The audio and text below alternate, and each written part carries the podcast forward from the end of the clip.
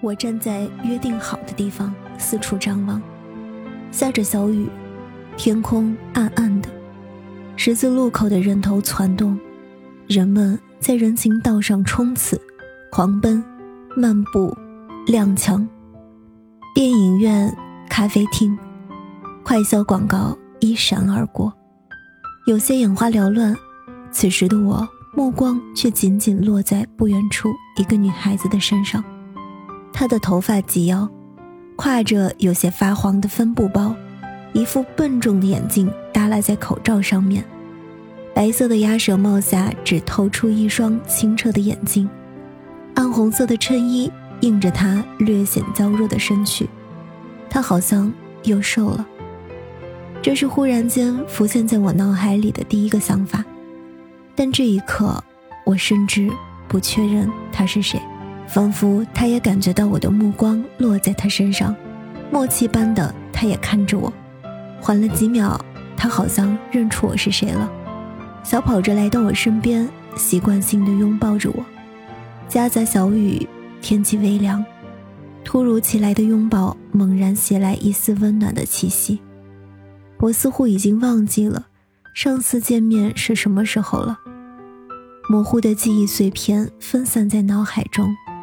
是中考后在海边追逐日落的最后一束光影，是大巴里透着厚玻璃又哭又笑的小脸，还是寄来明信片中印着你和新朋友的合照？我不记得了。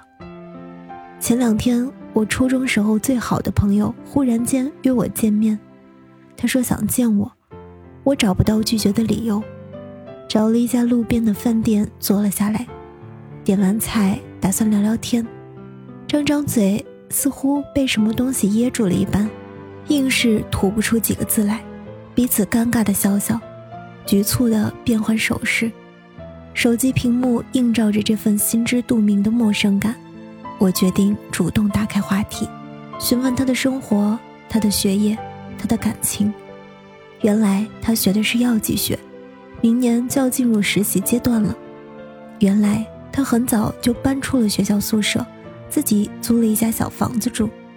原来她已经谈了两个男朋友。我客气的表示点头回应。原来我对她的生活一无所知。初中结束后，她的人生轨迹就已经逐渐偏离我的站头，一片白纸中丝毫没有留下关于我的色彩。我记得她以前说过，以后想当老师。为什么如今却选择了截然不同的职业道路？我记得他性格胆小，一个人住在小房子会害怕吗？记得他以前有个很心动的男孩子，为什么没有与他走到最后？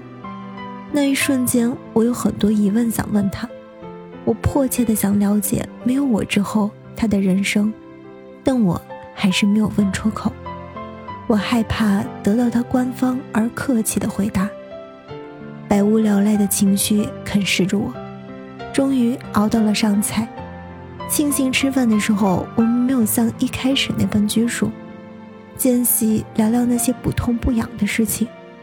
忽然提到了初中读书那会儿的事情，其实我知道，这是我们之间必然的话题，妄想从中寻到从前的默契。十二三岁的年纪很纯真，因为第一次见到他时，闻到了他身上那股牛奶香皂混合着桂花的味道，我就止不住的想要靠近他，黏着他，直至我们成为最好的朋友。他身上的那股味道总是能够让我感觉到很温柔。其实我又怎么会忘了呢？他总是出现在我的梦中。出现在学校的气息、声响和感觉中，它出现在下雨拍打炙热的操场跑道散发的气味中，或冬日学校门口小贩售卖的波体糕仔的香气中。它出现在春日教室边盛放的桂花发出淡淡的香味中，它出现在清脆的课间铃声和午后的合唱声中。它的身影曾经遍布我的生活。然而，他却缺席了我未来的人生。吃完了，走吧。我的回忆被打断。这顿饭我请你吧。他说完，便从袋子里掏出钱包，准备给钱。我连连摆手，生硬客气地表示由我来付。大概没有下次了，还是我来吧。厚重的刘海遮住了他的眼睛，我看不见他说出这句话时的眼神是淡漠还是留恋，是遗憾还是期许。出了饭店，我们走回街角，沉默了很久。他突然饶有兴致地翻出钱包，指着夹在卡片中间的照片说：“还记得吗？”我看了一眼，陈年的照片已经微微泛黄，但依旧能够看见照片里清晰的面容。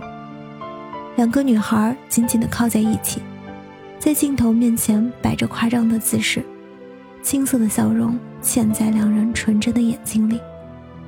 那是初中一个明媚的午后，我们趁着商场打烊最后的间隙，跑进大头照相馆里，匆忙拍下的照片。那时的我们被浓烈的自由感灌醉了，疯癫又漂亮，温顺又乖张。好了，挺晚的了，回家吧。他收起照片说道。我朝他笑了笑，故作轻松地应了一句。彼此就开始朝反方向走了，没有感慨什么青春和年岁，也没有泪流满面的抱着他，那是十二岁的我才会干的事情。这顿饭的意义是什么呢？久违的两个好朋友就这样匆忙敷衍的结束了难得的见面，这些似乎对于我来说已经不再重要了。如果他想再见我，季节。无所谓，当时是几点也无所谓，我永远会说好的。如果他没有，那就没有吧。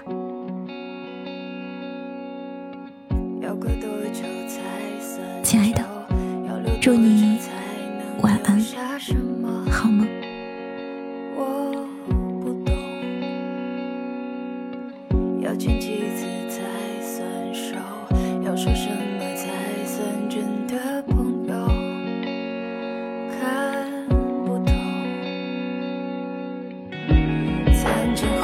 幻